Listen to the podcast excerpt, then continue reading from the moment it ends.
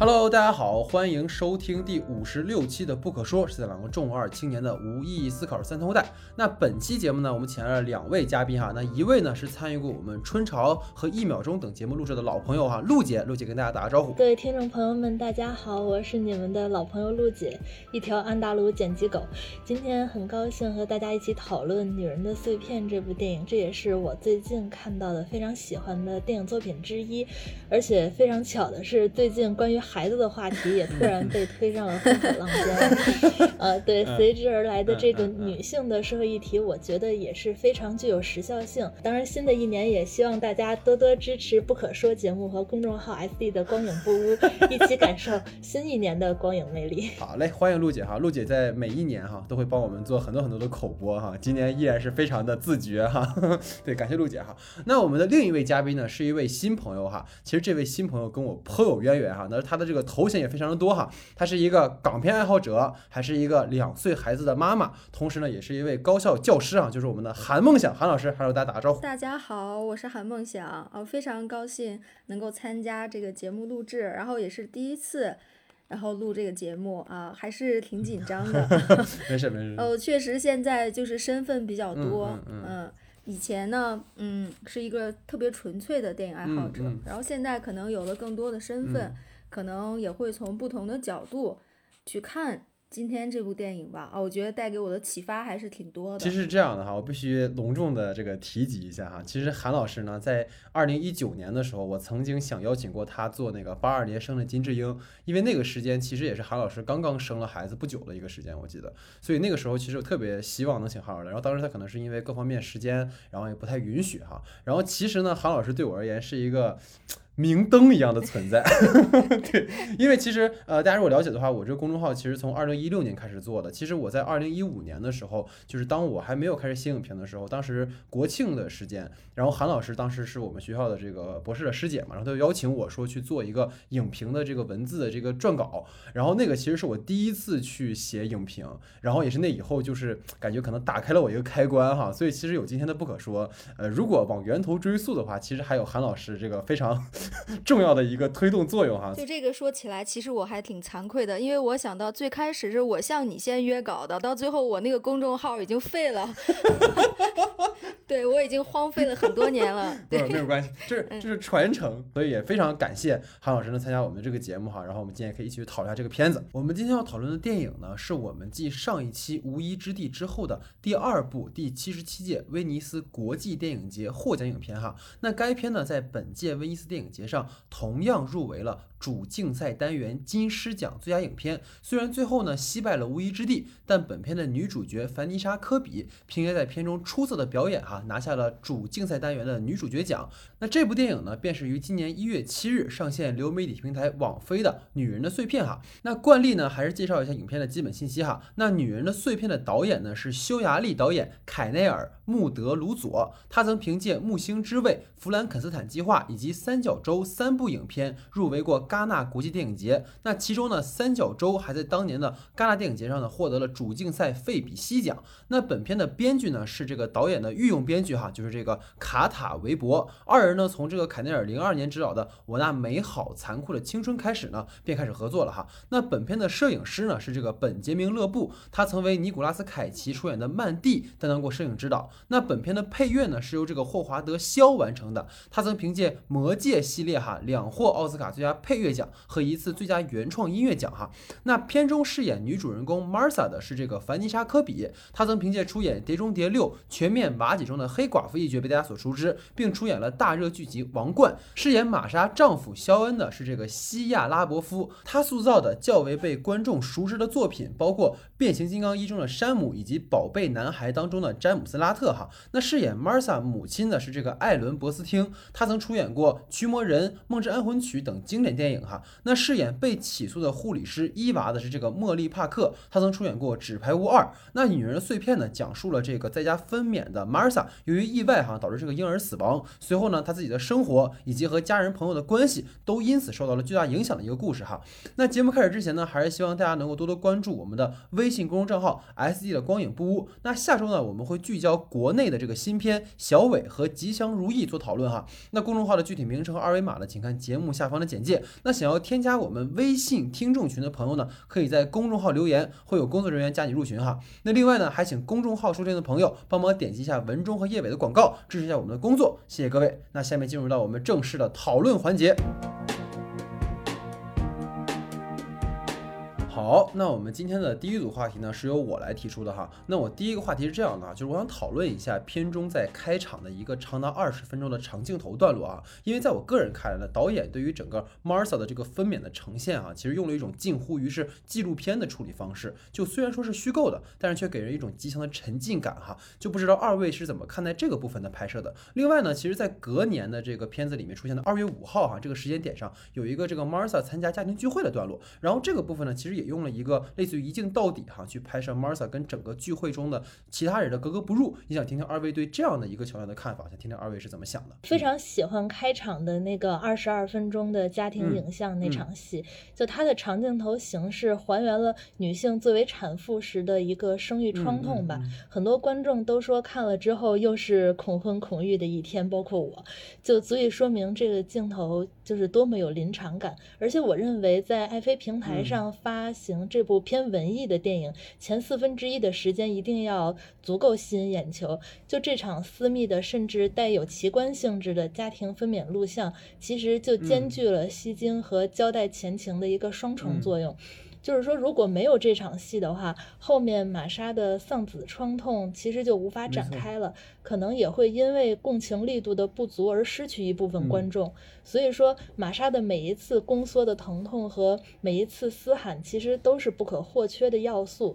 嗯，其次是老戴你提到的这个呃家庭聚会这场戏，就我认为这个七分钟的长镜头也起到了就是非常。重要的沉淀情绪的作用，从玛莎进门到不参与家人的闲谈，再到戳中痛处，以致母亲又提起诉讼案等等这些进展，这个长镜头积压和沉淀了玛莎从进门到吵架爆发之间的所有所有的负面情绪，这也是这位导演惯用的一个共情技巧吧，就是让观众和女主呃一起去经历，一起去度过。这段难熬的时间，这里的电影时间和现实时间其实是相同的，所以更能传达出女主人公的一个焦灼的情绪。说一下，就这两处长镜头，其实他们的单镜头内调度都做得非常精彩，就摄影机在家里的每一个房间、每一个人物上都有非常精准的画面的呈现。人物之间的配合也中和了这个真实性和戏剧性，所以说真的，我看这个片子就像 自己经历了一次两个小时的难产一样，就从头至尾都让我非常的窒息。就长镜头在里面的这两处应用吧，嗯，就像你说的，还是发挥了不少的作用。其实我也是有同感的啊，就和这个陆姐一样是有同感的，就是就是就是那种特别特别让人窒息那种感觉。因为像第一场的话，其实我也注意到了，的长长镜头运用，就开场二十二十分钟就分娩那场，这个我觉得对于经历过 就是生孩子这件事的我来说，就是过于真实，非常真实，就让整个过程让太窒息了。这里面首先我觉得长镜头肯定起到了不小的作用，哦，就保持这种真实性，让你觉得这种血淋淋的现实放在你面前。另外，我不知道大家注意到没有。他这一场除了长镜头，他其次还用小景别。他小景别其实一方面可以去就是降低这个记录性，他不是说就是像真的像纪录片一样，就真的把那个生孩子过程就完全呈现给你，是吧？他要掩盖一些东西。但是小景别的话，我认为还有一个好处就是让你长时间的凝视这个主人公，就凝视这个玛莎这个人物，然后你才能特别切实的体会到他的那种。那种处境，那种疼痛，是吧？包括从那个极度的喜悦到极度的悲伤之间那个心理落差，就是让人体会特别特别深切。好，然后另外一场戏就是聚会那一场，对，也是有有一个长镜头，然后那个我认为也有一个作用，就是他的这个摄影机除了去拍其他人物的一些就是对话啊，就是闲谈，对吧？就谈什么乐队啊，谈音乐那些话题。那他更多的会把这个镜头集中于玛莎这个人物，就一直在跟着他，就拍这个人物，而且也是小景别居多，不知道大家注意到没有？可能近景跟特写会比较多。我认为这种小景别还是让你能够更这个跟这个人物贴得更近，更能站在他的立场上去看待问题。然后总之呢，从我自己特别感性的角度，我看聚会那场戏，我就会觉得。啊，我那个老公怎么怎么这样子？就是你既然能那么轻松的跟别人谈论去聊这些音乐，这哦，对我就特别特别能体会他当时的那个想法，包括跟母亲的吵架，就他那个爆发，我就完全我觉得我能体会他的心理状态。哦，嗯是这样子的，所以我觉得他的这种长镜头跟小景别小景别结合，就让你能。更站在这个主人公的视点上去理理解他，体会他的心情。嗯嗯嗯啊，我觉得二位说的非常好，就基本上把我想说的都说了。对对对，其实我觉得首先刚才陆姐一个点就是很好，包括其实刚才韩老师也提到，就是因为其实这两个长镜头里面的那个故事时间跟我们观众的那个观赏的时间是重叠在一起的，所以这个其实就让观众能够无限的去接近。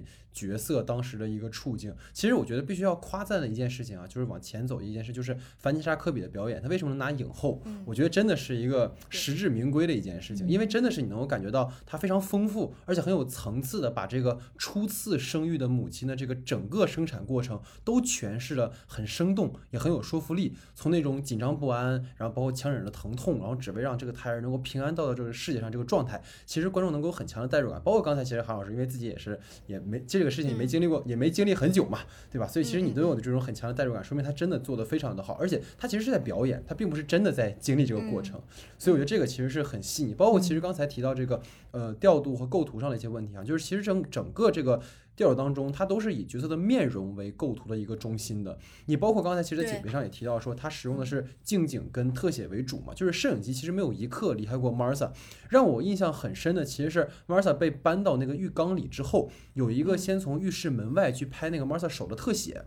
然后进到浴室摇到 Martha 身上的一个镜头。就是当观众看到这样的一个呃女人，她躺在这个浴缸里面，然后挺着大肚子，那个神情几乎恍惚那个时刻，一定会为之感。感到很深的动容，我觉得这个都是他做的非常精妙的地方。然后其实二位刚才没有提更多，就是其实可能因为我是个男性哈，所以我觉得其实另一个比较值得注意的点是整个第一段长镜头当中对于 Martha 跟肖恩这对夫妻关系的一个处理，就是你可以看到此时二人的感情应该是最浓烈的一个时刻。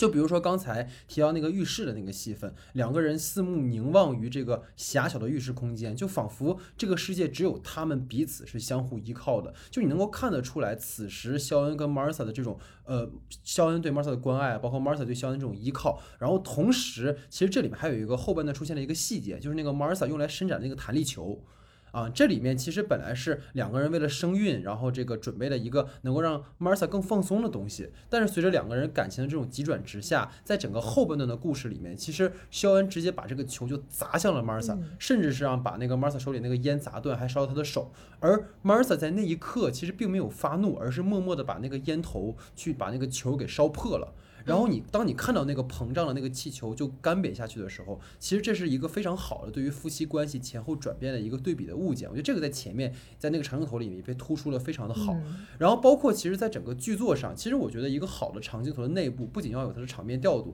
也要有它的一个叙事的一个节奏。你能够发现，就是整个长镜头的这个段落，它并不仅仅是一个生育的过程的展示，它在内部也有它的叙事节奏。从羊水破了开始，两个人还能开玩笑接个吻，这其实算是一个建制的部分。然后转折点其实是那个护理师那个伊娃的到来，然后他去测婴儿的这个心跳啊，包括确认宫缩的情况啊，然后把这个生育的过程进一步推进。然后当 Martha 从客厅到浴室，然后再到那个我们说呃卧室的时候，他整个这个部分的节奏就会慢慢加紧。然后由由于这个婴儿这个心跳的减弱呀，然后观众这个揪心程度也在增加。然后包括就是我觉得最后那一笔真的。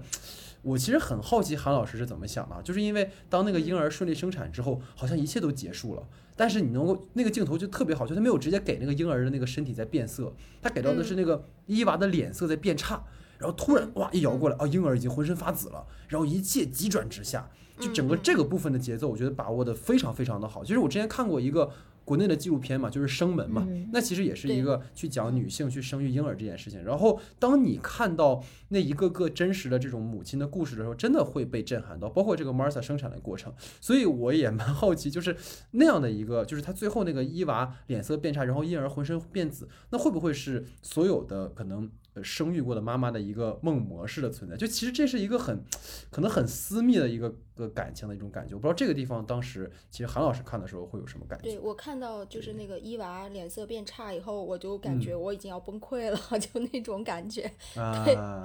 对 对，嗯而且我觉得他做的非嗯常好的一点是，他没有把那个结果就直接的，就是展示出对来，对对对对，就让你有一个那样最坏的一个结果的那个感觉，就就点到为止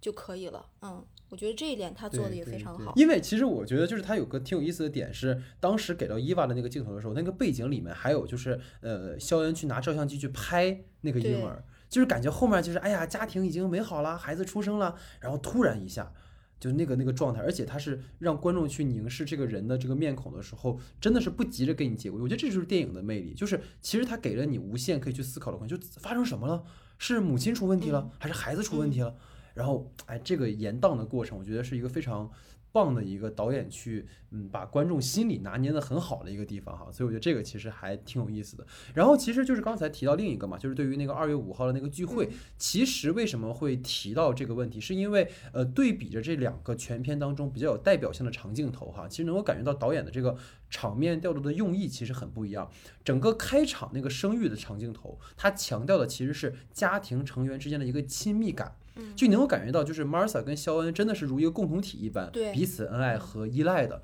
就虽然说家的不同空间有遮挡，但两个人始终是在一起的。没有一个镜头是肖恩离开 Martha，除非他离开也是为了 Martha 去叫救护车也好，或者是拿什么东西也好。但是到了聚会的长镜头的话，导演想要呈现的核心是距离感，就是 Martha 跟家庭成员之间的一个疏离。和其他成员其实对 Martha 是不理解的，就是在这个部分其实能够看到很强，就是导演在这个部分给了很多那种极强纵深的那种前后景关系的镜头。你无论是 Martha 跟丈夫，还是 Martha 跟姐姐，都保持一定的距离，就是虽然是共处一个封闭空间，但是丝毫没有亲密感。尤其是我觉得导演很设计很巧的是，Martha 从那个客厅掉落到那个厨房的时候，借由那个遮挡的墙体，你能够很清晰的看到 Martha 跟周围人的一个距离感，借由这个居家装潢的结构去展示出来。包括我有一个印象很深的镜头，就是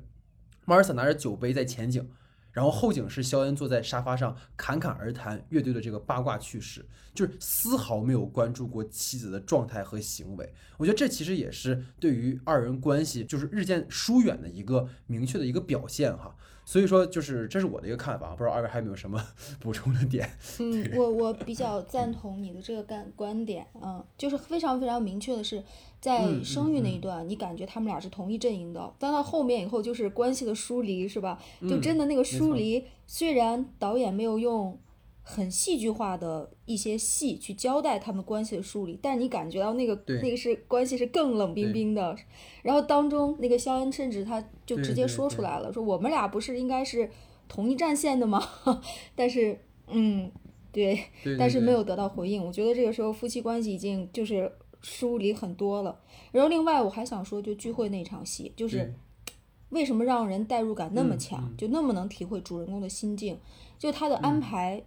实在是太巧妙了啊！你就感觉周围的人谈论一些话题，就是表面上想很轻松，还要不不要提及某些触动，对吧？对对 对对那个敏感话题的点，但是还是嗯就不小心就触动了啊！那我作为当事人的话，嗯我一定也是非常的愤怒。就而且很有意思的在于说，你看他，比如说去拍摄那个姐姐跟 Martha 的关系的时候，有一个镜头我觉得特别有意思，就是 Martha 在后景的那个厨房里面，然后前景其实姐姐跟 Martha 是有一个对视的，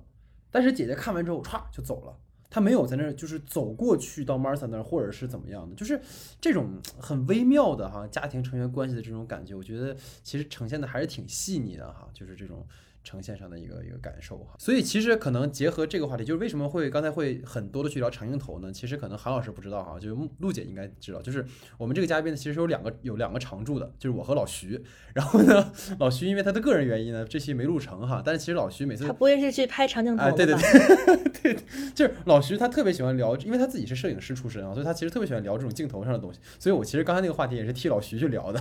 对，就老徐你也反思一下自己为什么自己没来是吧？就是很可惜啊，很可惜，是请到了这么好的两位嘉宾哈。OK，反正其实刚刚我们上一个话题啊，其实我们进入到我的第二个话题。其实第二个话题刚才在我们这个呃，其实间歇讨论当中哈，听说陆姐有跟我非常相左的意见啊，我非常的期待陆姐 这个这个说法哈。对，其实第二个话题是想着重讨论一下，就是片中我个人感觉它没有被明提出来。但是明显存在的一个问题就是 Martha 在怀孕后产生了一个产后抑郁的问题，这个其实是一个非常值得关注的话题，甚至是在我观影过程当中，我其实并没有意识到这一点，就是 Marsha 有很多的。情绪上的低落和一些不稳定的状态，其实都隐藏在他没有被关注到的心理问题上，但是周围人似乎都没有发现或在意过这一点。所以，比起所谓看完电影很多观众产生的恐婚恐育的话题，其实导演更想让大家去关注的是产妇在孕后可能会产生的，包括心理、包括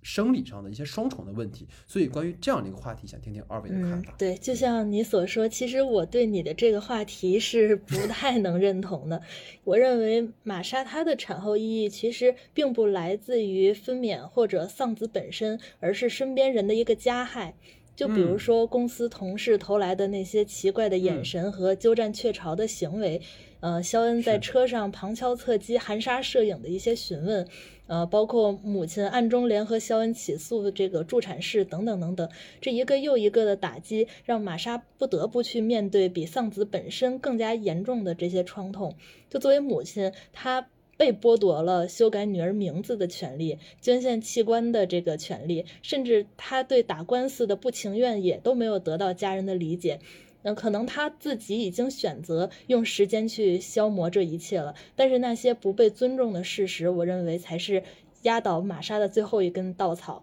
我印象很深刻的是，玛莎对她的母亲抱怨说：“这是你要的，是你的需求，是你的做事方法，呃，是我让你觉得丢人了。”所以。他在那一刻才最终爆发出来，呃，所以我认为，与其说是产后抑郁的问题，不如说是就是女性如何在人际关系中，呃，保持自尊并且得到尊重的一个问题。可能这个问题是更普遍存在的，呃，才是所谓的产后抑郁的症结所在吧。这是我的看法。我的看法呢，就是我的看法也跟你就是 有非常大的 漂亮分歧。我真的是一个男性 目光下的女性，不好意思，我我向所有女性道歉，对吧？对不起，我一会儿再阐释为什么啊，我是是我是有原因的，你知道吧？你继续。就是你说什么，就是这个产后抑郁，然后她的心理问题啊，其实在我看来。我就从全篇就一直从开始到最后，我都不觉得他有任何的问题，嗯，然后我也不觉得他有任何征兆是产后抑郁，嗯嗯，对，对，我就感觉他特非常正常，特别特别正常，对，那我呃这个到我后面那个话题还会继续提起啊，就是你会发现他母亲跟他的那个处事方式是不是不是不太一样，对吧？嗯。就认为说，那这个出事儿了，你肯定要找找到一个责任方，就是要，呃，就好像要得到一个补偿一样，对不对？对。那我我我就特别能理解他的心情，就是这个我的孩子已经没有了，呃，就任何的补偿都无法去弥补，你再多的金钱或者说再多对那个人的惩罚，能回能换来我孩子的这个命吗？那不可能的。嗯。所以不管他的各种各样的状态，不就是。表现出来的那种状态，包括去商场，然后跟一个小小女孩对视啊，是吧？然后走到大街上，然后去闻那个苹果的那个香味儿啊，什么我都觉得非常正常啊，不是什么产后抑郁症。不不不，我是这样，对的，就是您说您说，嗯嗯，就我认为他也不是说有什么心理问题，就是一个很正常、一个很自然的状态，而且这个也不会涉及到，我觉得不一定说非说。哎，我一定要从这个事件当中走出来，要怎么怎么样？那有时候就是你要允许人家先不走出来啊，对不对？嗯，对，就是逃避虽然可耻，但是有用。嗯，我觉得最大的问题就是你别其他的人，你他生活中跟他关系亲密的人，就不要把这个问题当成他是有问题的。对对对。对，就会给当事人产生另外一种心理压力。那我有心理问题，这是不是一种病呢？是吧？我产后抑郁是不是病啊？我得了病，这个是不是我自己造成的？是我想不开还是咋？呃，那是别人都能就这么顺。我我听过的最那什么的一句话就是，那别人都能。哎，那不是都带过？那孩子都带来了，带过来了吗？那就你不行吗？就你难受吗？就你心里不不痛快吗？对，就是杠精。对啊，特别好。我觉得今天讨论的一个很有趣的点就是男女逆转，就是因为。我好像在关注一个 好像是被大家忽视的一个女性的问题，而一会儿陆姐会问一个好像对男性物化的一个问题，就这个是这个节目有趣的地方。我觉得，呃，我想先跟二位去呃说明一下啊，就是为什么我会去提到一个呃所谓产后抑郁的一件事情。我并没有说这件这个病该归错于谁，而是因为其实是因为我看完了这个电影之后，我有去问过一个生过两个孩子的一个朋友，然后一些关于就是怀孕的问题哈。然后因为其实片子里面在十月份那个阶段。有提到，就是 Martha 她回到工位之后，有有呈现她可能需要穿卫生巾啊，然后包括可能会有去有那个乳水会在胸部露出来这样的一些情节哈。因为我我毕竟作为一个男性，我不太熟悉嘛，所以当时其实我是想去问，呃，那个妈妈是呃，就是生育之后的母亲是不是能这么快的回到工位上，然后包括说对自己身体会不会造成一些负担等等这样的一些问题，然后呢？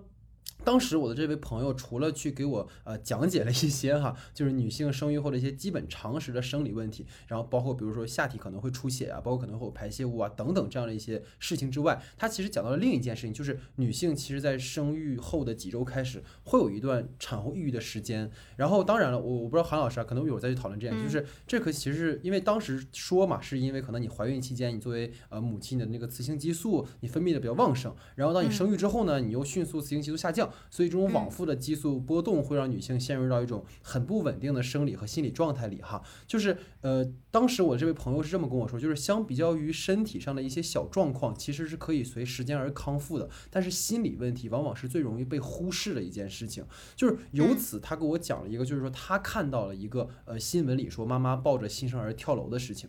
对，然后包括我的这个呃朋友，他也有这个，就在生第一个孩子的时候，他有一段时间情绪就不稳到每天都会哭，然后会很丧，然后会非常的没有精神这样的一个状态。然后这其实突然让我想到一件事情，是去年的八月份，然后有一个日本的女明星叫竹内结子，她是我非常喜欢的一个日本的艺人，然后她是在自己家里的卧室就自杀了。然后她同样是在年初的时候生了孩子，然后因为。产后抑郁的原因，她没有得到及时的重视，而选择结束了自己的生命。所以，因为刚才我所说的这些东西，我才会有对于这个话题的一个思考，就是因为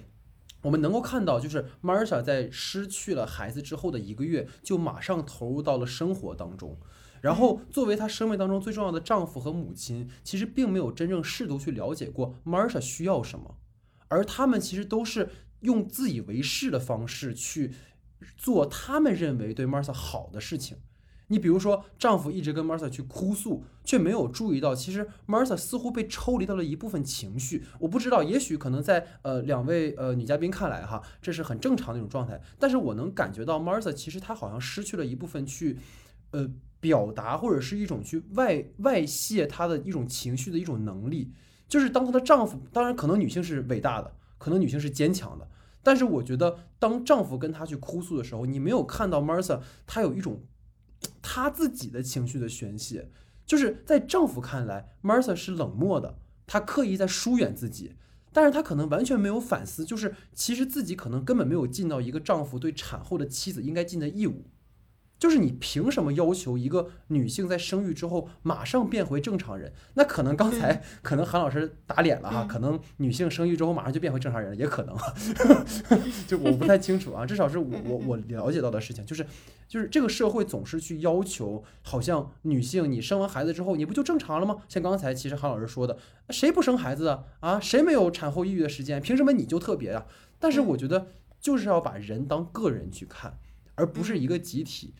产后母亲这个人，她不是一个一个一个符号，她每个人都不一样。就包括刚才我说这件事情，其实当我们要求一个女性在生育之后马上变成一个普通人的时候，其实你是一个建立在男性社会基础上对于女性的一种误解和压榨。就尤为让我印象很深刻的是，那个肖恩他不让 Martha 把那个死去婴儿的房间给收拾干净。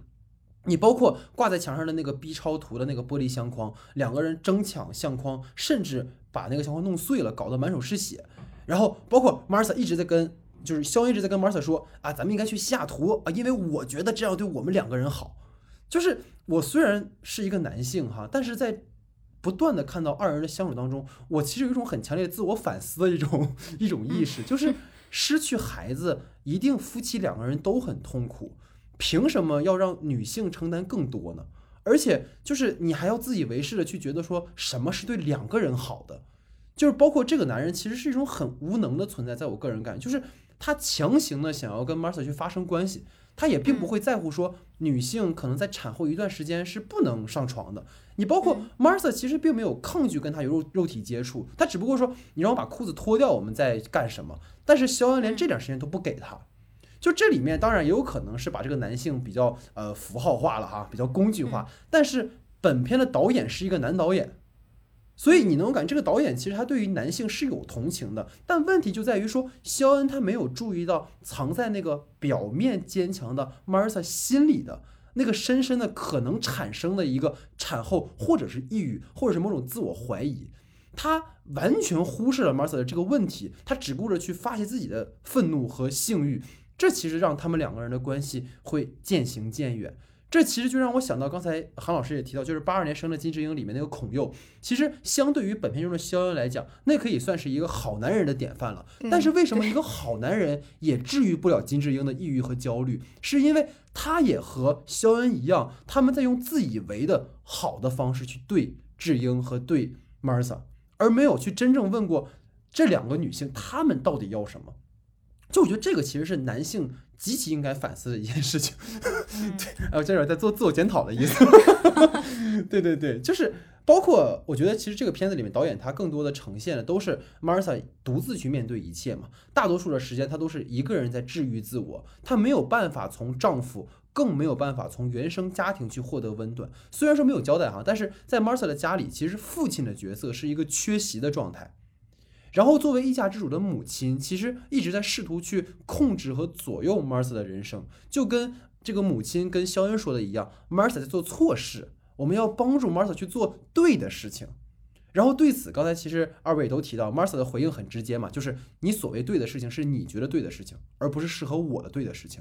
你当然了，你说母亲的出发点是什么？肯定是对呃孩女儿的爱嘛。但这份爱是否合适呢？我觉得这连母亲自己可能都没有想过。就是母亲只是在用她她的母亲对她的方式去教育她的女儿，这看起来是一种疼爱，但可能是一种偷懒。就比如说片子里面，Martha 因为她女儿的这个棺木上面这个名字写错了，然后大发雷霆。但是在母亲跟肖恩看来，你就是在瞎胡闹而已。这就是个细节。对，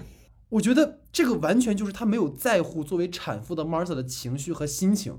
所以这其实就是落到最后，我想说就是。这其实就是在这个时代，我们这个时代尤为需要反思的事情。我其实说好像是产妇的抑郁，但是包括在社会上屡屡增加的躁郁、抑郁症的患者，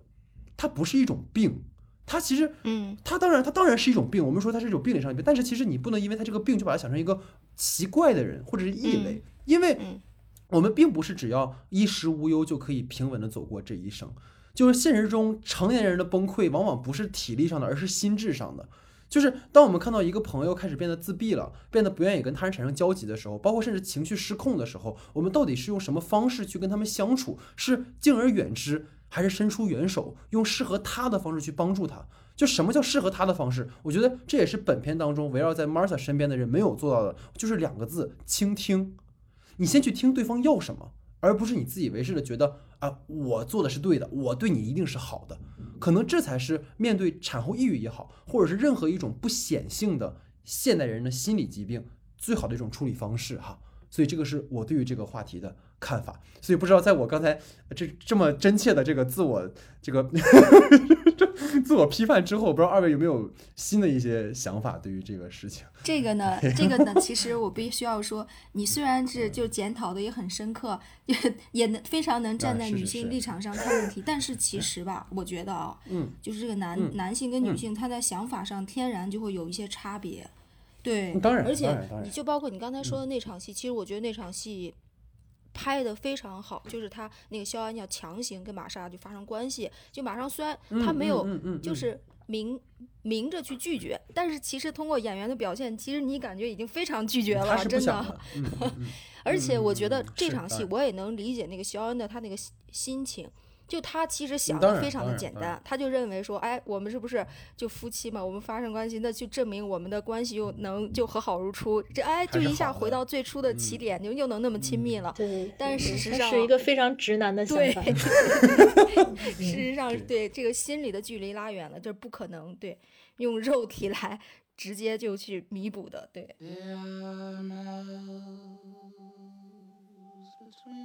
好，那在我的话题之后呢，进入到韩老师的话题之间，韩老师你请。片子呢，其实大家看过以后，肯定也会想到一个问题，就是女性，对吧？对于这个女性的形象的描写，以及对于女性意识的一种提出。然后，但这个片子里面，我觉得有非常有意思的一点，就是它描述了一种母女关系，就她和她妈妈的关系实际上是非常紧张的，啊，而且通过这个她和她妈妈的这个关系，也能映衬出来一些。对于女性自主意识是吧？女性独立意识的一些看法和观点，就在聚会的最后一段，他和妈妈之间爆发了一段相当激烈争吵。嗯，然后我本来我是对那场戏，我是完全站在他的立场上，非常理解他为什么会对母亲大喊大叫。但后来他妈妈有一段独白，哦，我觉得对我的震撼力相当之大。就他讲了故事，他是怎么出生的，他的妈妈是怎么把他藏起来。他是怎么那么那么强的，是吧？变成一个强者，对，就他甚至活不下去了，哦，他就那么小的一个一个婴儿，他把他头抬起来了，于是他活了下去。我觉得这个故事的震撼力太强大了。但是这场戏之后，我就会反思，是吧？什么样才是一个真正的就女性，算是一个真正的强者？你是选择像她妈妈一样勇敢的去维权？就勇敢的这种坚强的活下去，而且你应该能够从这个片子的背景信息了解到，她妈妈是一个特别有钱的人啊，就是社会上所谓那种成功的女性，中产以上，对，就成功女、成功人士，完全靠自己。你还是选择像玛莎一样，就是接受，是吧？就听从自己的内心。我不知道大家怎么样。去看待这个问题，嗯，就这两个女性形象，你觉得什么样的女性才是真正一个独立女性？我我认为啊，在家庭聚会的那场戏里面，其实导演在这里耍了一个心思，就是他故意站在了母女二人的中立的一个位置，并没有故意的倾向于女主还是她母亲的任何一方，这就造成了一种 把价值选择题抛给观众的效果。特别是母亲直直的盯着镜头，哭诉维权的道理和自己的童年遭遇的时。时候很难说，观众没有在那一瞬间也开始犹豫，是不是我们应该呃直面这个事情，对，拿起法律武器去战斗，而不是像玛莎一样去用时间治愈一切。所以韩老师的这个问题，我觉得真的特别符合我当时的观影心理，可能也是导演故意在这里暗藏的一个选择题吧。嗯，但是呢，我当然还是比较倾向于玛莎，因为就像他最后说的，就是如果我站在这里要钱，那就是说明我的失去是可以补偿的，但他是补偿不了的。就玛莎的最后这一段 solo，其实就是导演也用了同样的手段吧，就用一个缓推的一个近景镜头，让观众看着玛莎她噙着泪的这个双眼，这个镜头实在力道太大了，我。真的很难不被他的言辞打动，而且我认为，就是我一一直都认为，所有的法律武器其实都是马后炮。就女性最重要的还是要活出自己内心的强大，呃，是要像玛莎一样有一种这种隐忍的坚强在，而不是呃叫嚣着浑身是刺的和别人拉踩，就强行把错误和后果都抛给别人。嗯，我觉得玛莎这样的强是一种嗯非常有自足的强。其实导演特别像一个在夫妻关系跟这个上一代关系当中那个中间那个男人的角色，你知道吧？就是 两一半是妈妈，是一边是这个老婆啊，那到底是是他俩都掉水里，先救谁呢？对吧？就点这种感觉啊，当然开玩笑啊。其实我觉得，首先当然了，因为观众其实带入的是玛莎的视角去看这个故事嘛，然后包括一开始那么一个亲密的一个段落，让观众去看他分娩的过程，所以肯定在心理认同上。观众是会认同 Martha 的，但是其实如果各位去细致的分析 Martha 跟母亲对于女性强的认知的话，其实我引入一个就是你可以参照一个什么，就是美国有个心理学家叫马斯洛，他对于人类的价值体系其实存在了两套不同的需要，那这个其实很好的可以去归类 Martha 跟母亲对于女性价值的一个认知差异的问题，就是在整个餐桌的争吵当中，其实母亲提到由于自己儿时的营养不良，差点被医生放弃抢救。然后最后是凭借他自己这个钢铁般的求生意志活了下来。如果你套用马斯洛的理论的话，就是这就是所谓我们的低级需要和一个生理需要，就是因为母亲的生存环境很恶劣，所以她最迫切的是有饭吃、有地方住，要拼命的活下去。在这样的生存状态之下，她是没有办法去考虑什么精神需求或者更高维度的价值的一种获得的，就是为了生存，一定是要更加激烈的去争夺的，因为如果不拼命，你就会丢了性命。而对于 Martha 来说，她的价值感或者她所谓的强，是一种高级需要的实现，就是不再只是温饱活着，而是要实现在尊重的需求，或者是被自我的一种满足。因为这其实更多是一种精神需求，所以她不会用跟母亲一样激烈的方式去获得，而更多的是需要一个独立的时间和空间，包括我自己去决定我的生活，我的一个自由的选择权。因为只有在这个过程当中，才能不断的去创造中，让他自己去满足的一种自我、社会的和身份的一种价值的认同，就包括刚才我提到的，无论他是一种呃产后抑郁还是正常的一种呃状态哈，其实他更需要的是来自于母亲。爱人的理解和关照，而不是一种啊剥夺了 Martha 自我选择的一种强迫和命令，就是你要去战斗啊 啊！你怎么可以不战斗呢？对吧？我觉得这其实跟 Martha 所追求的一种价值感是不同的，所以我可能会从这个角度去讲。那回到韩老师的话题，其实这两个人所处的恰恰是社会发展的两个阶段，嗯，他们的认识是必然会产生碰撞的。这其实也放在我们国家也非常适用。我可以举个很简单的例子，就是五零后、七零后、九零后，完全是活在一个国家的三个平行世界的人，就是巨大的代沟和代际矛盾，其实本质上是由于飞速的经济和社会演进和发展带来的。关键其实在于我们怎么看待这种差距和认知上的一种错位。他其实我觉得导演的这种所谓中间的这个立场，其实反而是一个好的角度，因为。如果我们固执己见的去认同某一方，他一定会跟另一方产生一个对立面，而这种固执己见很可能会招致更大的一种误解。如果我们不能突破自身认知的一种桎梏，去站在对方的角度去重新思考的话，他就会一直陷入到这种谁对呀、谁错呀的怪圈，而这其实无异于去解决任何的复杂问题和矛盾。所以这个可能是啊我的一个想法哈，所以不知道韩老师是怎么想。对，我觉得你的想法还是跟我还蛮像的。对，就这场戏，其实导演设置让他妈妈就戏份这么多，甚至有那么大段的一个独白，我觉得更是就是其实是放在置是把观众置于一个中立的一个立场上，然后让你能更能深刻的思考这个问题。嗯嗯。对，然后我看完这场戏，我当然听他妈妈在说那段话时，我也非常震撼。然后在这场戏过后，然后我也在思考。对，到底哪一种人生才是这个女性真的显示她是独立的，是特别强大的？对，那我其实啊，从我内心来说，我是非常非常佩服像她妈妈这种人的。我是觉得哦，很厉害，确实很强哦，太强了，太强了！你这样才是一个女性独立的一个 一个姿态，对吧？但是，但是确实，如果你反思一下，我觉得真正的女性独立是要你你要允许自己弱，你要允许自己弱，因为我们更。其实听到的更多的一一个一个词就是什么“为母则刚”，是吧？就好像你当母就必须要刚，是吧？那你可以必须刚起来。对，你就你可以，你要允许自己弱，你要允许自己，对，就是有那种柔弱的一面。我觉得这个才是真正的这个女性意识的唤醒啊，不是说一味的让你就是像男人一样去战斗那种，嗯，对对，其实我觉得可能我稍微补充，因为我们之前聊过《神奇女侠二》的那个片子，其实可能稍微有点就是跟你相似的一个一个例证，就是因为在那个片子里面，其实神奇女侠好像在唤醒我们，就是你作为女性，你一定不能依靠男人，你一定要独立，你一定要强大，你一定要跟男性有一样的力量去对抗这个社会。但是并不是所有女性都是这样的，有些人天生体力就不好，有些人可能就是没有男性力量大。那这个时候我是到底是智取呢，我还是跟他硬刚呢？对吧？我觉得你不能把一个群体去符号，就像刚才我说，不能把一个群体符号化，就是你们必须都是一样的。就像妈妈说的，我是对的，因为我是这么过来的。但是每一代人都有他们不同的选择，你不能因为你一个人去。以偏概全所有人，我觉得这个可能是这个话题他更多想要去讨论的一个地方。那除此之外呢？我还注意到啊，这个影片当中有一场戏，我的印象也非常深刻。然后他在整个叙事环节当中也是非常重要的一场戏，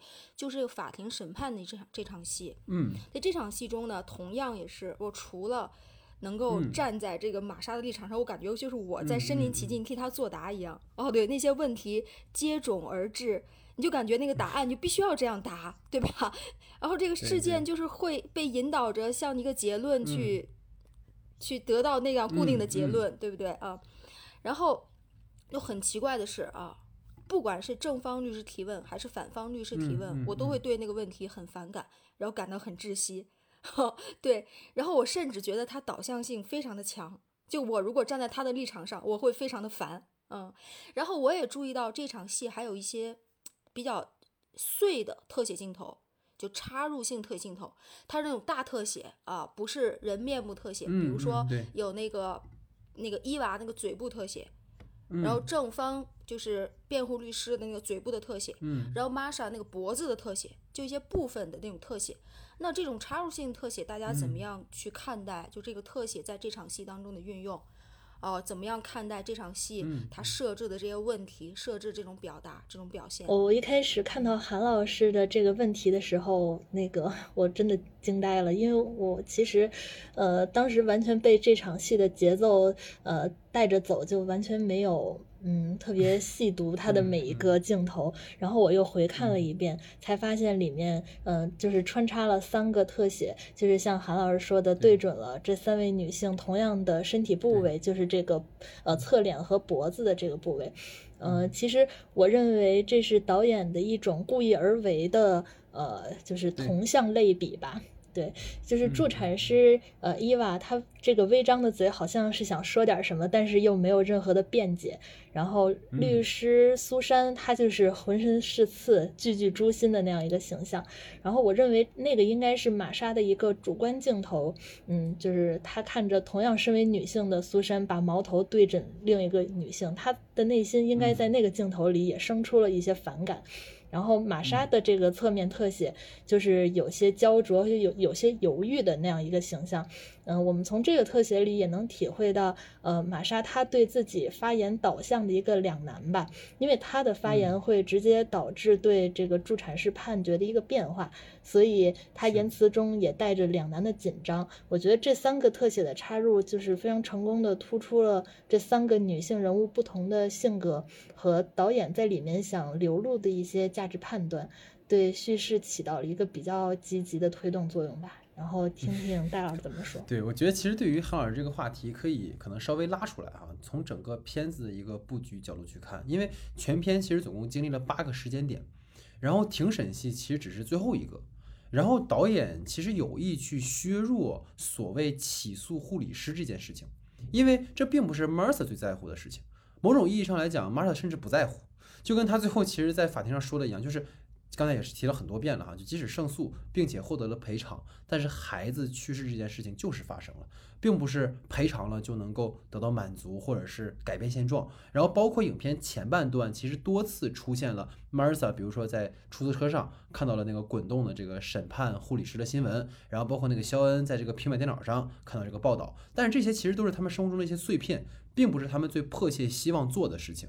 其实导演在这个片子里面更多想要聚焦的，显然是 Martha 的一次自我的心灵的疗愈之旅。这其实这其实是有很强目的性的话，其实很难做到的一件事，因为它需要时间。它不是说只要这场审审判我们赢了啊，我这个事儿就解决了。它其实是需要很长的时间，可能需要不同的生活体验才能慢慢的愈合。而庭审的目的其实不一样，因为我觉得这场戏拍的相当精彩的一个原因，就是他把法庭上双方基于不同立场的一种撕扯呈现的非常的生动有力。这其实让我想起了去年同样是网飞出品的另一部片子，叫《婚姻故事》，然后同样有一场戏也是夫妻之间撕破脸的法庭戏，法庭就是要通过唇枪舌战去争个胜负啊，孰是孰非。但是生活并不是只有对错黑白。然后双方律师的这种咄咄逼人，都带有很强的目的性，就是原告啊需要去明确这个护理师的法律责任，然后被告呢则是需要将责任更多的归于 Martha 本人。这或许可能就是樊老，可能韩老师可能比较反感的地方，但是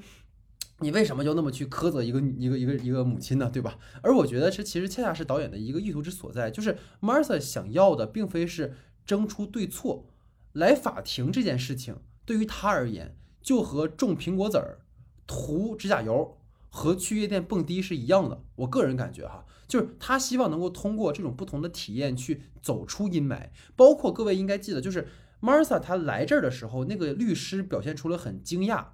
因为律师当时还责备他的助理说：“你为什么不早点告诉我？”因为 Martha 肯定是突然来的，他没有告诉任何人，所以他是可能突然想到说：“我，我觉得我应该去，我可能在这儿，我我会让我有更更多可能会走出来的一种可能性。”所以我觉得这可能是这个片子有趣的地方，就是等于说，呃，庭审戏并不是一切的终结之地，而是可能他试着走出阴霾的一种可能性。然后再来，其实刚刚对于片中的特写镜头哈，其实尤为集中的就是放在刚才也提到，就是原告律师啊，然后这个 Martha 跟这个护理师三个人身上。然后我个人觉得这种局部特写更像是一种微观的对于女性面容的一种观察。刚才其实陆姐也提到，尤其是切到护理师的眼睛跟 Martha 的这个脖子特写的时候，两个人虽然都处于沉默的状态，但是通过那种细微的皮肤抖动，包括眼神的漂移，甚至是血管的这种外露。都能够给观众一种更为细致的去观察的一个视角，去观看那些可能平常我们难以察觉的细节。这个其实是我觉得本片在拍摄庭审戏呃的一种视听上的呈现，跟以往的很多片子不太一样的地方。所以想听听韩老师怎么看。我比较认就是认同于你的看法啊，赞比较赞同。对这场戏之所以我我感觉它就是很奇怪，就其实你把它当一个法庭的话，就双方正。辩护律师其实那问问题提的一点都没毛病，就没问题，对吧？都是按照正常的法律程序，我要得到固定的一个结论，是是是，对我就是要应该这样问，他就会引导固定的这个答案，对我就会辩护，就会获胜的几率就更高，对吧？肯定就这样子的。嗯，但是当然当然，如果站在玛莎的立场上，你就觉得这个事情它不是一个嗯嗯嗯二元对立的，孰是孰一定要一定要争过孰是孰非、正确对错的这样一件事情。而且，就如果真的就得到了一个这样结论的话，你就把那个伊娃就就是判他几年监禁，就让他付出代价，那最终对于我对于我的这个治愈有什么用呢？对于我的这个生活有什么用呢？我觉得完全没有任何的作用啊！所以，它虽然是一场没毛病的就辩辩护的这个戏，但是我作为观众来说，我觉得啊，就是不管是。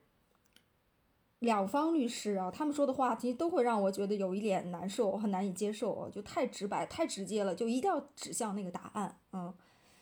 嗯，另外就关于这个，对，这关于这个特写，我觉得比较有意思的是，他就是给那三个女性啊给的特写。对，这个我觉得也是跟我们这个电影提出的一个议题，就女性是吧？女性的形象、女性女性的意识有一个暗合，但是具体这个。三个特写，它到底都有什么，就有什么样的意义呢？我这个其实没有，并没有想的特别特别明白啊，也想听听你们的看法。我觉得觉得这个挺有意思的点，就是当时给到那个原告律师的时候，他其实是有个嘴部的那个特写，其实他的目的跟那两位是不一样的。对对对，其实他很明确，他其实就是一个社会身份，就是我作为一个这个职业女性，我一定要去，呃，就是帮助你去获得这个权利，或者我一定要把你去绳之以法。他是那种感觉，他其实跟那两位女性可能他更多的，其实明显的感觉导演在镜头的特写的这个倾向上更偏向于护理师和那个 Martha 两个人。对。然后这两个人状态其实就是为什么可能他的这种镜头的给法不一样，是因为律师的想法是非常直接的，我要赢这场官司，我要就是给社会一个交代或者提高自己的知名度。但是那两个人为什么会更复杂，或者给更多的眼睛，或者更多的脖子，是因为这就是真相，或者说我们讲现实当中真实发生的事情，跟你在庭审上得到的那个答案是不一样的，因为现实是更复杂的。它其实恰恰给你呈现了一个就是不同的，你说女性立场也好，或者是说在真正就是我们所谓法庭内外或者是刑法之间的一个很有趣的过渡，就是。其实对于这两个女性而言，就是她们俩都知道这件事情真的不能怪任何一个人。对。但是在法庭上，我们就需要借由一个原告律师的嘴去明确我们的责任。然后像这个片子一样，《女人的碎片》嘛，可能我们一会儿还会聊这件事情。它就是拼贴了各种各样不同的女性的一些形象。这个片子其实也是一样的嘛，母亲的那种很很固执的、很倔强的那种、那种、那种女性，然后包括这种原告律师这种很干练的这种职场女性，甚至是可以跟。甚至可以跟那个就是原告的这个家属产生这个这个发生性关系都有可能，这种人就是很很开放的。然后包括 Martha 这种可能深陷于自己的这种的状态当中无法自拔，包括可能对于其实那个护理师，我不知道二位，我觉得他挺挺可怜的，其实就是 就是他他其实也是在尽职尽责做自己的工作，他可能也许会有过失的地方啊，但是我觉得这就是他呈现的不同的面相，其实这还是一个很很丰富的一个状态，所以其实也蛮好奇，就是二位可能对这种。可能女性的这种群像的呈现在这个片子里面，不同的呃女性的状态有没有什么你们的看法？嗯，对，就这场戏啊，其实呃扮演伊娃那个演员，我觉得演演的非常好。嗯，真的对，是一句台词都没有。对他没有 台词，他就是通过眼神、通过表情来传达他的一些内心状态。然后当这个玛莎进入到这个庭审现场的时候，他真正到达这个地方来出庭来作证。要发布证词，对吧？然后他来了以后，他其实没有看到那个伊娃，但是伊娃看了他一眼，对吧？长久的看了他，就那个眼神，我们从他的眼神里其实能看出很多东西。所以这场戏来说，就我我是挺我是还挺同情那个伊娃的。对 对，看这场戏的时候，尤其是韩老师刚才提到的那个嘴部的特写，我真的还是嗯心情蛮复杂的，因为呃。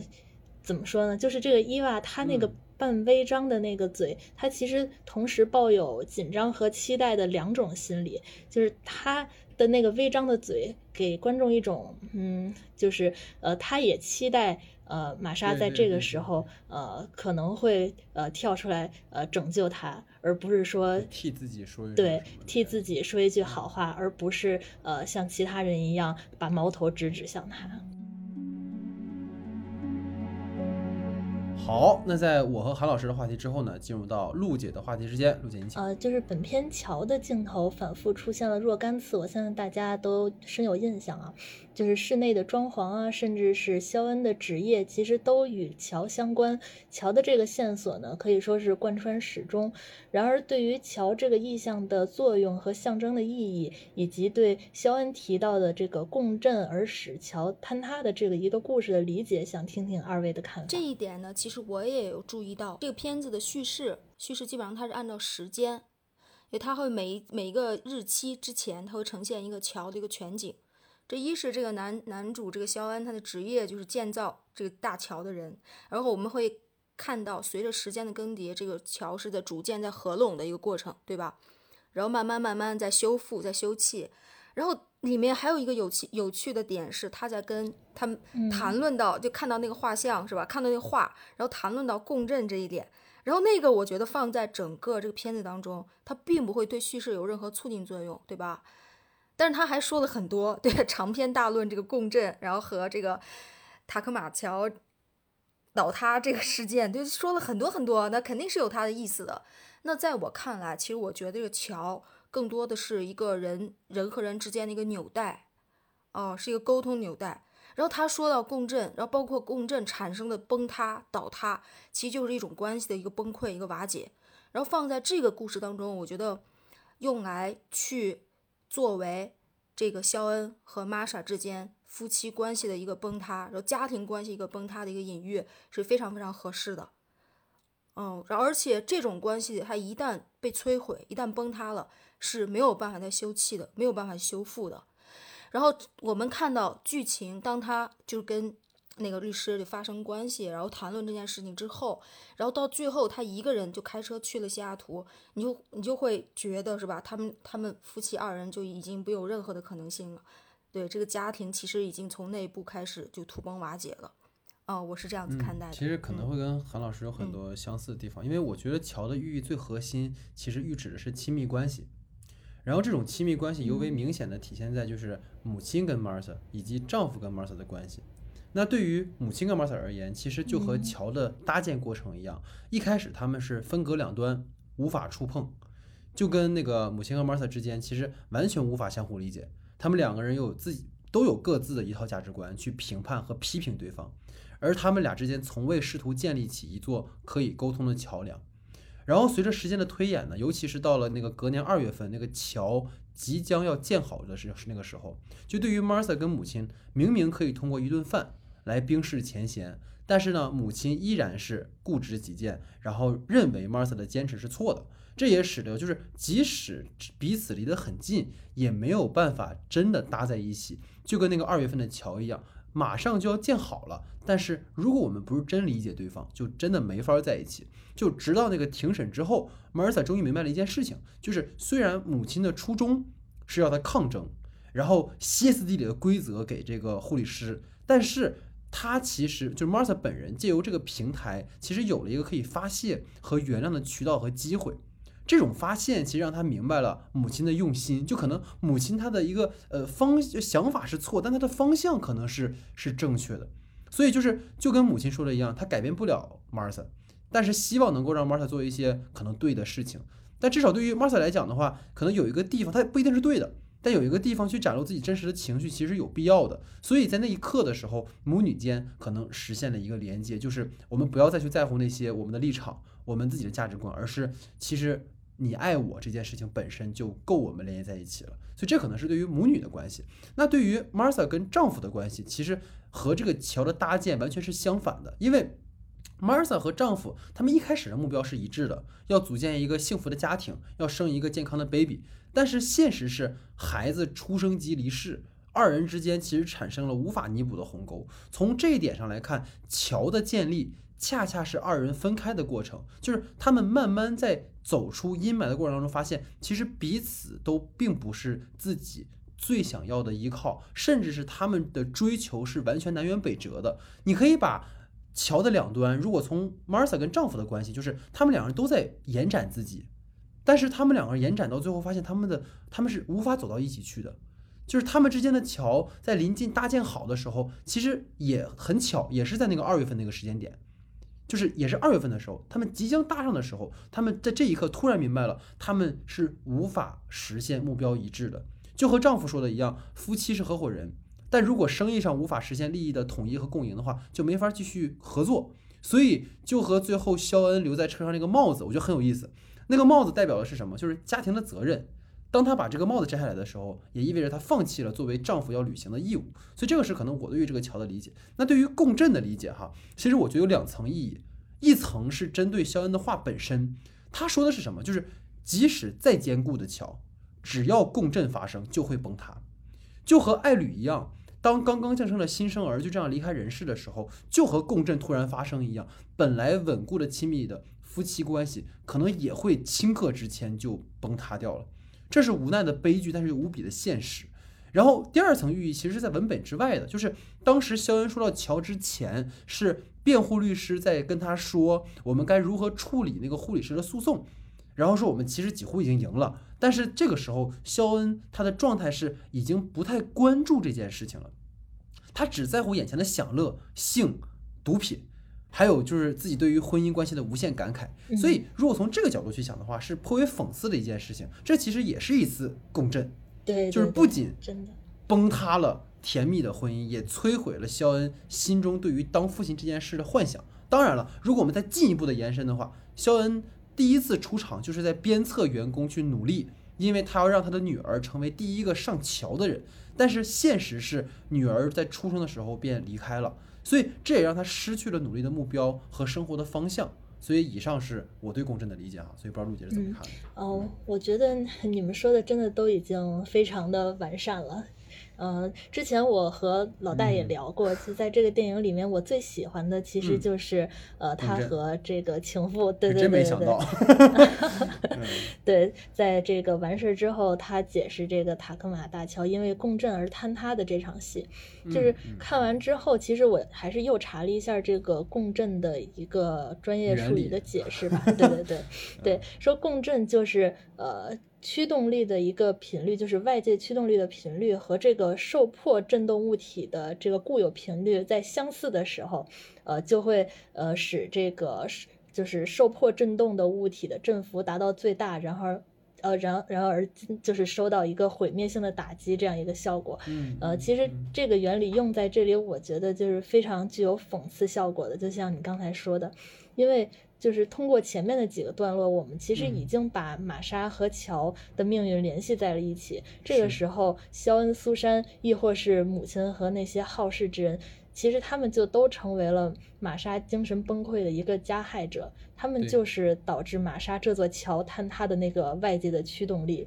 所以当肖恩说出这个原理给他的情妇的时候，呃，他自己其实就犯着同样的错误，就像你说的，这就呃远比肖恩对着玛莎说这个共振原理还要讽刺。就这场戏的设计确实是非常值得玩味的，这也是我非常喜欢这场戏的一个原因。啊。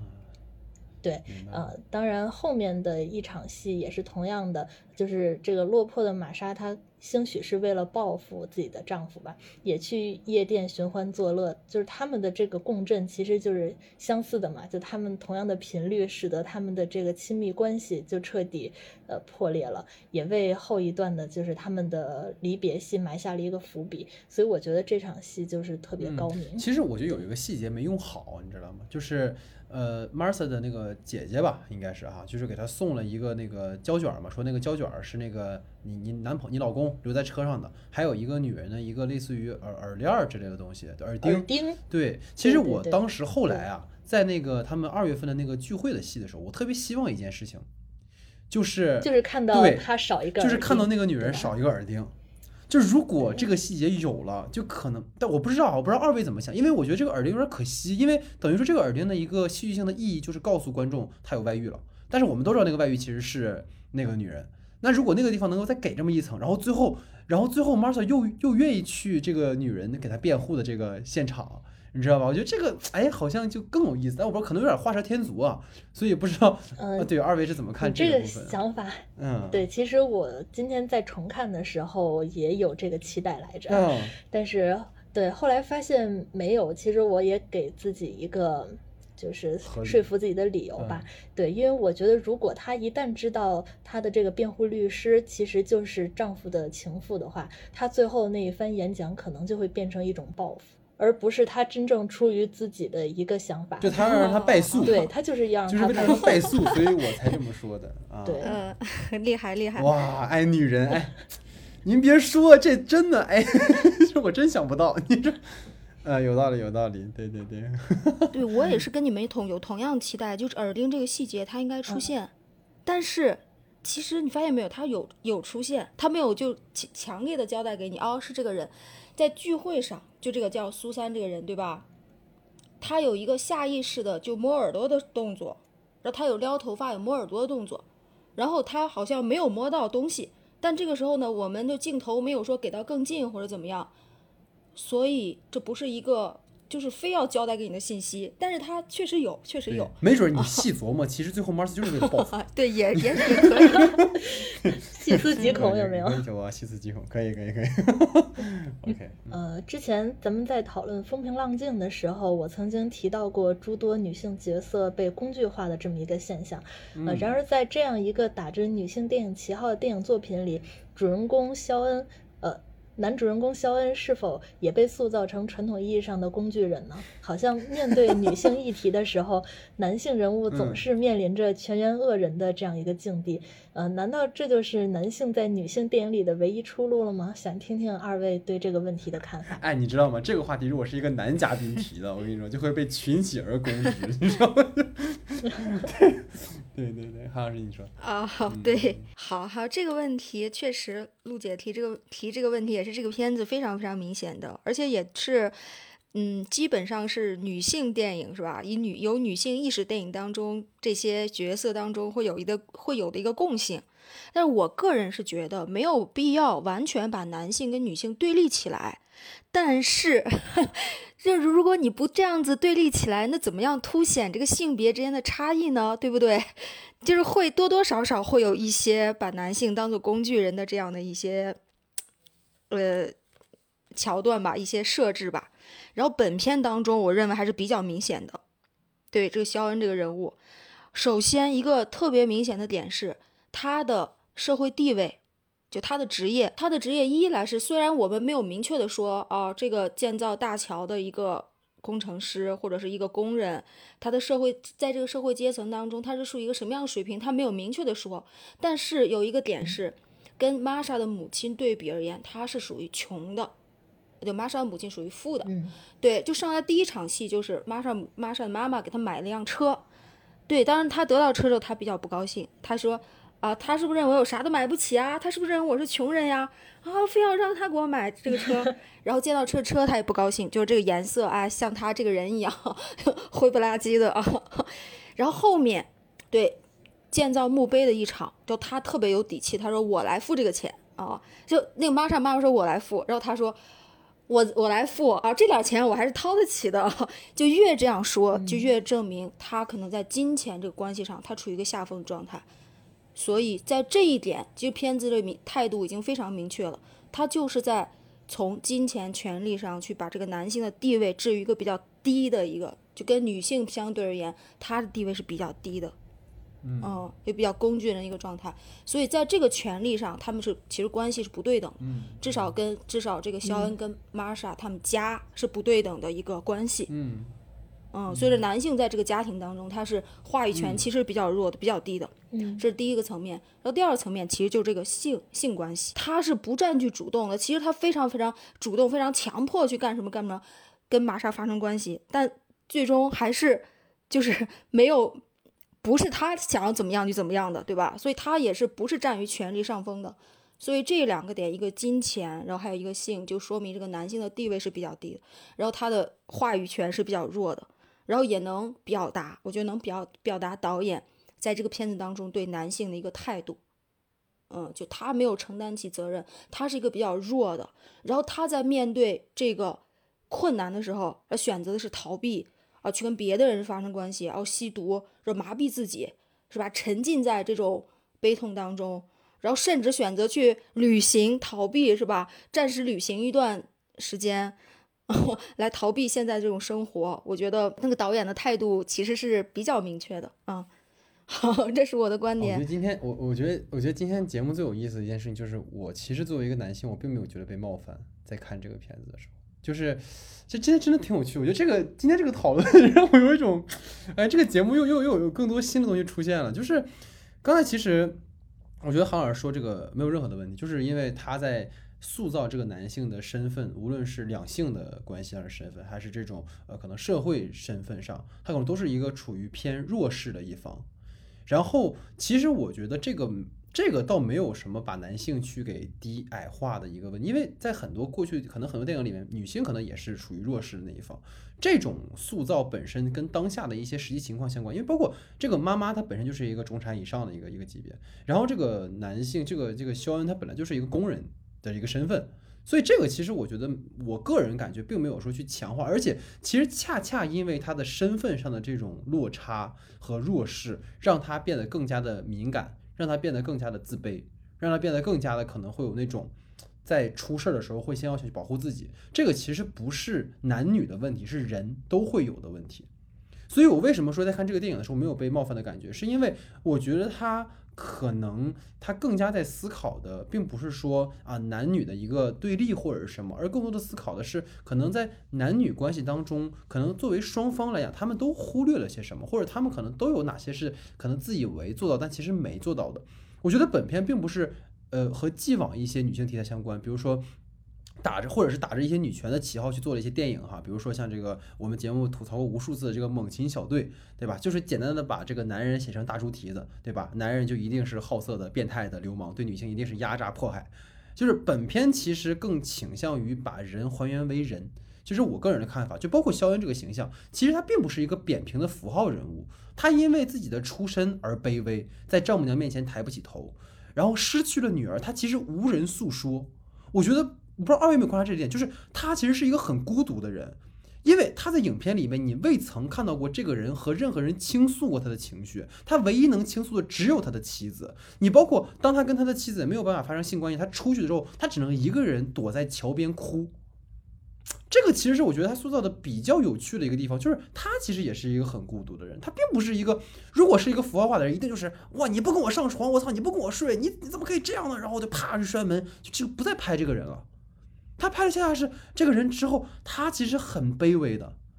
就是他又能怎么样呢？对吧？就是这个其实是一个很有趣的地方。包括在这个片子里面，我们可以得知肖恩很长时间没有去上班了。其实也能猜到一件什么事情，就是影片开场给到一个小细节，就是他在公司的的那个就是在现场的时候，他其实脾气很火爆，所以很多人都看不起他的这种状态。虽然没有给太多他的戏，但能感觉到这个男人其实他在可能社会上也没有什么朋友。所以他其实，在某种意义上讲，在前期的那个阶段，他已经很努力的在做的很好了。比如说，他戒酒了，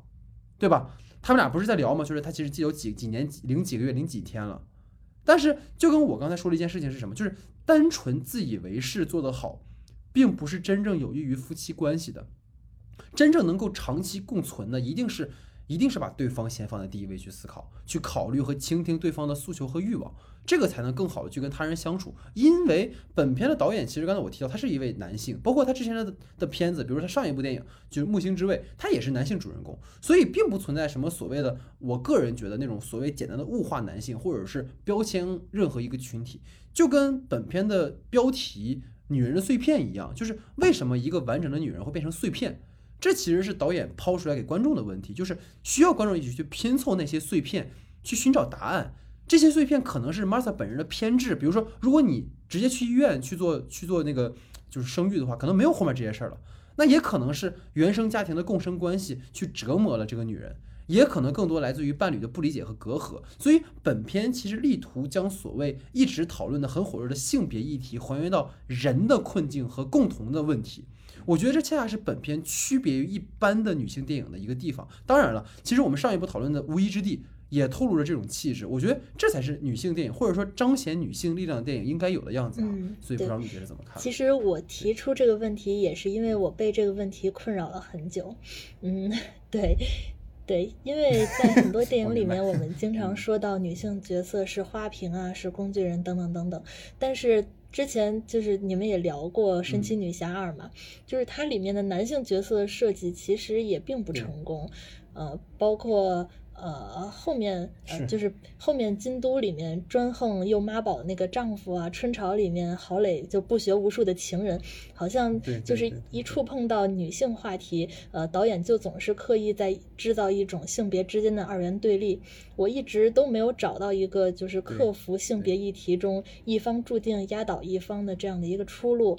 就包括女人的碎片，我仍然觉得这个男主人公。呃，肖恩背负了太多批评的声音，就为了衬托女性主人公的光环吧。他这个肖恩的性格不仅又暴躁又古怪，行为又是出轨又是家暴，这就让玛莎和他的分开成为了一种必然。呃，而难道说只有分开的这种两性关系才能互相成全，而不能说两性之间得到一种平衡和自洽吗？我。我认为啊，不论是婚姻故事，还是小妇人，还是女人的碎片，他们最后都把女性的自我意识觉醒和婚姻和男性对立起来了。嗯，这样的导向，我觉得还是有待商榷吧。就我意识到这个问题，其实也是出于对女性电影的一个珍惜，因为我看到一些男性朋友也在评论这个电影的时候说到，呃，这个男主存在的意义是什么，难以下咽等等等等，就这样批评的话语。对，所以我觉得女性电影一定也不可能是女性的自我狂欢嘛，它应该就像你这样。就是同时能呃得到所有性别的呃 就是价值认同，而非把矛头简单的指向性别。就像你说的，最后把问题归结成为所有人类共同的困境。呃，而不是简单的性别的矛盾。其实我觉得可能这件事情也跟我前两天跟我一个朋友啊，那是参与过我们节目呃八百录制的那个老岳啊，我们吃饭的时候聊过一件事情，就是其实。因为在过去长期以来形成的一种可能男性对于女性的压迫，或者你在很多电影里面，可能女性都是处于一个可能附庸位置，或者男人欲望的投射，或者甚至是说直接就成为一种附属品。就比如说我们说黑色电影里面的这种蛇蝎美人，本质上也是一种对于女性的一种物化。对吧？所以在今天的这种电影的呈现里面，我觉得首先出现很多或者是相关的这种把男性物化的电影，其实是一种，其实在早期阶段是可以理解的，因为你一开始去做这种。这种尝试的时候，过去一直把女性给物化成一个状态。其实今天你把男性物化成一个状态，然后你有这样的一一部分电影出现，去讨论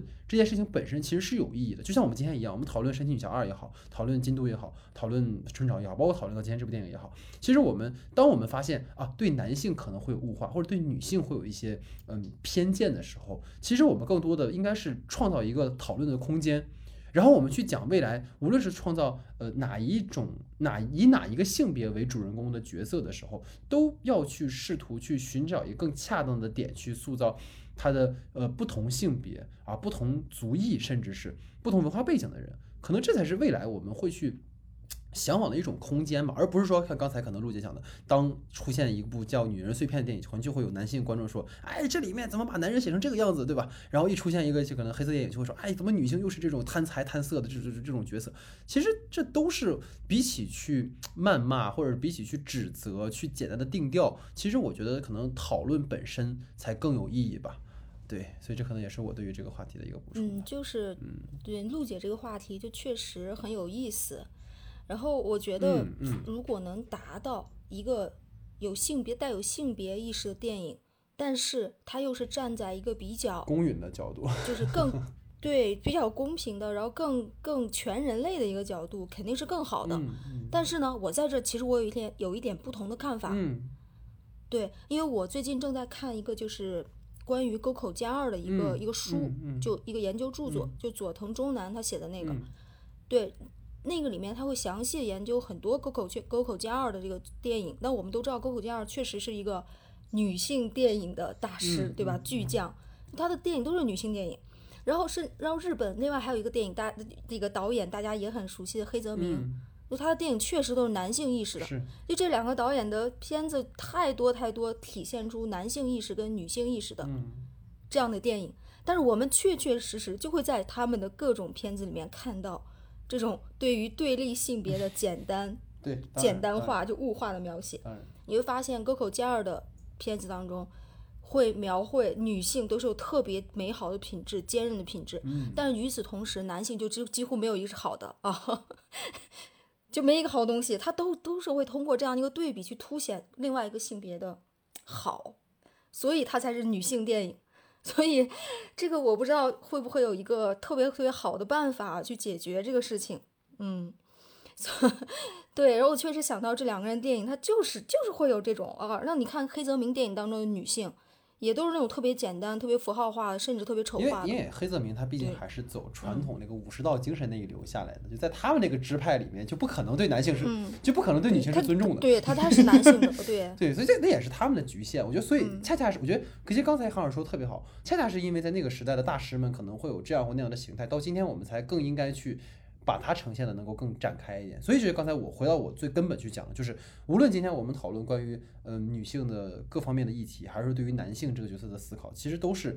打开一扇窗户去讨论它。我们今天没有办法给出一个结论说啊，将来怎么样去塑造一个有讨论性别议题的电影是不偏激的，因为它一定是偏激的。因为我作为一个男性导演，或者是二位作为女性导演或者创作者，我们都一定是带有我们自己的性别的这个角度去看。这个世界，我们看待异性的角度，一定也是基于我们的目光去看。就就像，就是我特别喜欢齐泽克说的一句话，他说：“女人不存在。”他这句话并不是说去说女人不好，而是说，你当我去看一个女性的时候，一定是我的目光下投射出来的女性形象，而不是她本身。就这可能就是需要我们更加去把这个，无论是对于性别也好，或对于我们看待这个世界的方式也好，能够更加拓宽，可能更加倾去倾听，或者去理解，或者去讨论，那这个才更有意义吧。所以这个呢就是我们整个讨论的哈这个主体的话题的部分。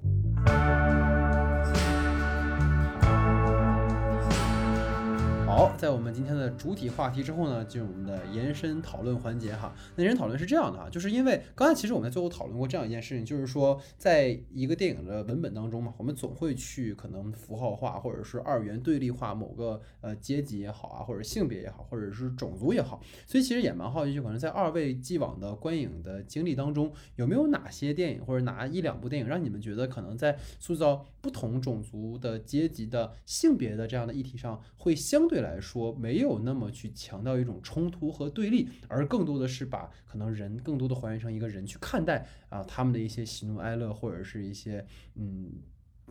所谓矛盾也好吧，这样的一件事情。所以听听二位的呃推荐的片子，包括你们推荐的理由。对，也不也不能说推荐吧，我就沿着刚才的话题来说，就想就想说两部我有想到的，就里面有一些性别意识，并且我认为它体现一些不同之处的一些片子。首先一个是呃，嗯，前些年在院线上映的一个叫《嘉年华》的国产电影，对这个片子是特别特别明显的女性电影，并且它为了强调这个女性电影的特质，然后它设置了一个完完全全的男性权力结构的一个社会，嗯，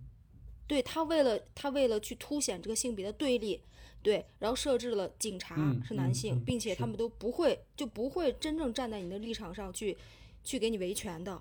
然后包括施暴者、施害者，呃，也是男性。然后他有一个潜在的一个没有说出来的点，就是这个权力跟金钱也有一些置换关系，所以女性都是在这种男性的压制之下。在在在生存，嗯啊，然后真正帮助女性的只有只有女性，比方说律师，对吧？对，真正能去帮助这小女孩去维权，去替她说话的，就是那个律师。那律师是一个女性，所以片子当中男性就确实都是都是比较不好，就是对立性是相当相当之大的，冲突相当之大。但是在此之外，他有没有把这个男性一网打尽？就他留了一个比较就是好的一个角色，就这个小女孩她爸爸，我认为他这个就是没有没有把事情做那么绝啊，不是说这个男性都全都是坏的啊，一刀两断。对对对，女孩的爸爸，哦，他在这片当所有男性当中，他是一个比较好的，能够去替这个女孩维权的，他不愿意接受私了，会用金钱去解决一切，他为要为了女儿的这个权益去争取，并且他给这个爸爸设置了一个。一个这个空间，对，跟那个主流的社会空间是有一定的距离的。对我觉得这个片子它设置也很有意思，就是它留了一个小女孩父亲这样一个男性的角色，没有把这个男性角色一网打尽。然后另外呢，我觉得在未来我们讨论这个性别的平等，哦，性别的这个无差异化，在一些 LGBT 题材。甚至跨性别讨论性别流动性的题材电影当中，会体现的更为深刻。就比如说有一部是那个泽维尔多兰导演的，叫做《双面劳伦斯》。嗯。哦，我不知道大家看过了，《双面劳伦斯》，他其实男主就是一个异装癖。嗯。对。然后他虽然身为男性，但他有一个想要当女性的一个愿望。所以在这样的片子当中，在这样的主人公身上，其实我们能看到更多，就对于性别的一个平等性，甚至对跨性别者的一个尊重和理解。对对，我觉得这个是一个还可以去参照的一个文本吧。啊，对，就这两部电影。关于这个话题，我真的想寄出我心里的封神之作，真的是无数年都是呃，就是我观影以来的 top one 的。电影就是越南导演 陈英雄的《青木瓜之味》，真的，这个电影对于我来说，真的就是封神一样的存在。对，就是陈英雄导演，他其实就是一个非常温柔的这样一个越南导演。然后，包括他的女主人公，呃，基本一直都是沿用他的这个呃妻子，就是陈女燕西这个人，呃，然后这个青木瓜，呃，等一下，我都嘴瓢了。然后这个青木瓜。带出了家乡味，然后这个青木瓜之味呢，它就特别像是一个关于女性的影像师一样，嗯，他把这样一个呃在大户人家当女佣的这样一个女孩，呃，拍的简直就像是他们家的一个呃怎么说，他们家的一个神女一样的存在，呃，就是具体的这个情节我就不细讲了，呃。就是他们家的这些呃男性角色，也像刚才韩老师说的一样，并没有嗯被塑造的是呃完全是女性的对立面，而是呃他和这个女主人公一起呃就是对他的身份，比如说他的这个比较卑微的这个女佣身份，呃并没有十分的在意，而是与他一起就是共同呃。就是维持这个这个家庭的生气，我觉得这个其实是女性电影里面，就是我认为相较于我之前说的像什么婚姻故事啊，还有女人的碎片，呃，包括京都这种男女注定分离才能体现女性自我意识的一个就是对立面，觉得我觉得这样的呃女性电影才是一个就是调和了性别冲突的一个比较温和的处理性别问题的电影。嗯嗯嗯。其实刚才，哎，陆姐这么多前缀哈，好吧，那我也符照你的来一下哈，我也要寄出 啊，我个人其实我特别特别钟爱的一位导演，我觉得他其实就是在性别议题上做的非常有普适性，其实应该值得很多我们提到的很多这方面做的不太好的导演去学习，就是阿尔莫多瓦。嗯，我觉得阿尔莫多瓦真的是一个在这方面，只要大家看过他的作品都能理解，就是他无论在呈现男性、女性、变性人、同性恋者，任何的，就是不同的社、不同的所谓性性取向也好，或者是性别也好，他都会用一种比较普世的，从人的角度去看。比如说推荐两部电影吧，一个是关于我母亲的一切。其实那个片子里面，它呈现的其实那个呃女主人公那个马努埃拉，她的那个丈夫其实是一个纯，就是照我们的世俗定义讲，就是一个纯纯的渣男，因为他在就是这个女主人公和她的儿子没出生的时候就离开了，就等于说你是抛妻弃子的这么一个状态，在我们传统的这种塑造里面，这个男的基本就是在打下十八层地狱了，但是在阿尔莫多瓦的的处理当中，就是当这个母亲失去了儿子去找她的这个前夫的时候，其实。呃，不是前夫啊，就是这个前男友的时候，其实你能够发现，就是这个男人他已经通过隆胸变成了一个女人，然后呢，他还患了艾滋病。就正常讲，这个角色应该是，哎呦，怎么就是罪有应得吧？最起码我们，但是其实二诺完全没有这个意思，他非常用一种我们说悲悯的一种态度，或者是用一种更加。就没有带任何的这种歧视的色彩，或者是带有那种偏见的色彩。他真的是在讲一个人的处境，他剥离了那种所谓道德审判，就是这个人他必然有他存在的问题嘛，你的道德瑕疵，你为什么要把你的妻子抛弃掉，或者是你怎么怎么样？但是他去也正视了这个人的欲望，就是他其实在心理认同里，他其实是一个女人，他并不是一个男性。然后他是如何去面对在他的生活当中的种种的挣扎、种种的这样的一些问题？就是我觉得这是一个非常好的去剖析人性本身的，而没有去强调说，哎，我是你，我是女，你是男啊，你抛弃了我，我伤害了你，这种特别世俗化的这种这种被道德化、标签化的东西。这个其实是他非常让我觉得很敬佩。导演的一点吧，再有一个就是我其实是我二零一九年我我个人最喜欢的一部电影，就是嗯这个《痛苦与荣耀》。对，其实那个片子也是一样，它虽然讲的是一个可能是男同性恋者的这样一个话题，但是它并没有去可能标签化这个群体，或者是说你你同性恋、异性恋怎么样，它纯粹是在还原一个人的生命体验。我觉得这件事情就是一个非常珍贵的一个表达，就包括其实我们之前也就就是没有做过节目，但公众号有发过文章的那个那个燃烧女子的肖像也是一样的，就是虽然它呈现的是在一个可能普遍在法国当时那个时代里面，就是女性是一个受压迫的状态，但它没有刻意的去呈现啊，因为性别议题而本身产生了一种压迫，它其实更多的呈现的是女性在这样的可能被男性凝视的过程当中，或者是在他们自身的困境当中，他们如何去解围。然后我觉得，就这个也是一个很有意思的一个点，所以我觉得可能这些，尤其欧洲电影吧，可能会给我们更多在这方面的一些启示哈。所以这个是呃我的推荐哈，我推荐这三部片子。好，那总的来说呢哈，今天其实非常真的非常有趣哈，就是今天的讨论超出了我的这个预想范围啊，就是当我提到一个所谓呃产后抑郁的时候，两位女性嘉宾都表达出，嗯，你怎么会这么想？然后当提到这个所谓呃男性的这种符号化的时候，哎，两位女嘉宾都觉得，哎，好像是有一点，但我却反而觉得没有哈。就是这个，其实就是一个我觉得破除我们对对方刻板印象的一个过程。就是也许在刚才我的呃表述当中，也许也有一种我我我对于女性的一种误读。可能我觉得啊，这个女性她可能是有一个啊抑郁的状况，但可能在女性看来这是一个正常的状态。所以这个其实就是我们需要去讨论才能有的一个空间，才能有的一个互相去理解对方的一个维度。就是呃，我觉得在二零二一年的今天啊，我们录制节目这一天是呃武汉在去年呃封城的那一天。